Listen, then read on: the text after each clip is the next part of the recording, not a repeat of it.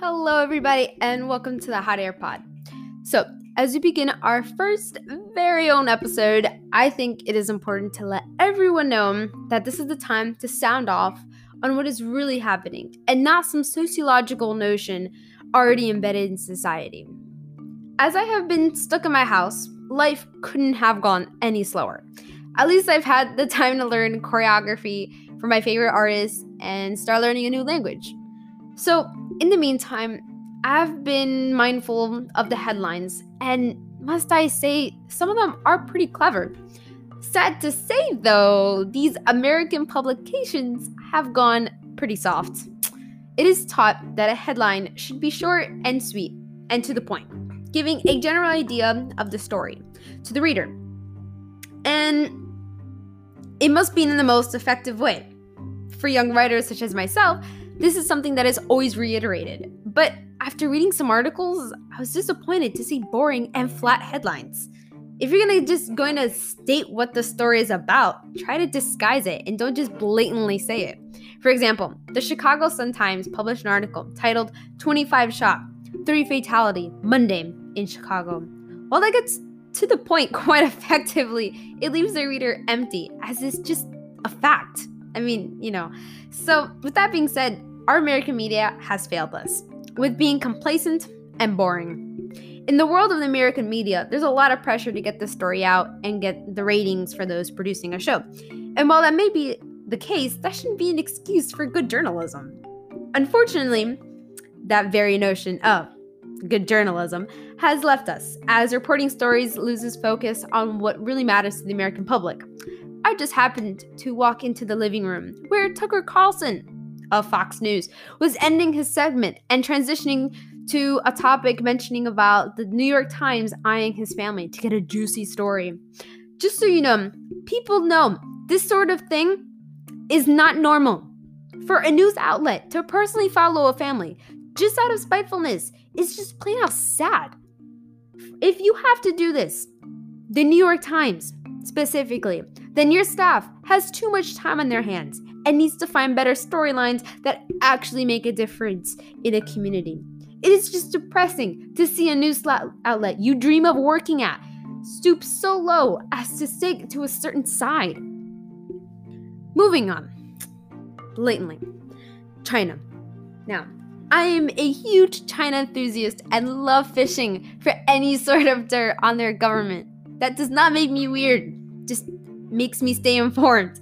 Um, while this story has already been mentioned and uncovered, it was finally brought to the public's eye on none other than Fox News. I'm not putting down the other news outlets. I just happen to walk into places where Fox News happens to be on. So, a video has been released of China transporting a Muslim group known as Uyghurs. I highly doubt I said that right, but we're gonna hope I did. Around their country and using their label to mass produce certain products. In these conditions, towards slavery and genocide come to mind as they work in terrible conditions and treated as such. Under the Chinese government, known as the CCP, or China's Communist Party, their existence is seen as a disturbance, meaning this particular Muslim group, and the only way to get rid of a problem is to eradicate it according to their mentalities over there. So they have been using extreme measures to punish these people and put them in so called re education camps. I may be jumping the gun, but that very scenario sounds oddly familiar, dating back to the days of Hitler and his obsession over the Jews.